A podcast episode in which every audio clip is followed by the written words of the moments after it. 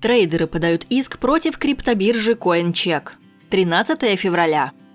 Группа из 10 криптовалютных трейдеров в четверг, 15 февраля, намерена подать в окружной суд Токио судебный иск против криптовалютной биржи CoinCheck, заявил агентству Рейтер адвокат Хирому Мочизуки. Трейдеры намерены добиться разморозки их криптовалютных биржевых счетов, чтобы вывести цифровые активы в личные электронные кошельки. Также существует возможность выдвижения к концу февраля еще одного судебного иска против CoinCheck, связанного с возмещением потерь, которые пользователи и трейдеры понесли в результате взлома криптобиржи и хищения с ее счетов более 500 миллионов долларов в криптовалюте. Представители Coinbirжи пока что не прокомментировали известия о грозящих им судебных исках.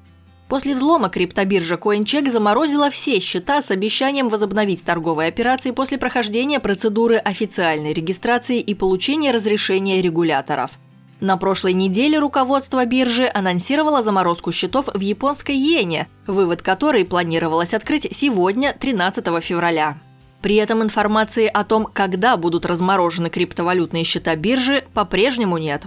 Кроме того, 13 февраля криптобиржа CoinCheck должна подать агентству финансовых услуг Японии отчет о результатах внутреннего расследования обстоятельств взлома и хищения средств, а также представить план по устранению пробелов в системе безопасности и предотвращению подобных инцидентов в будущем.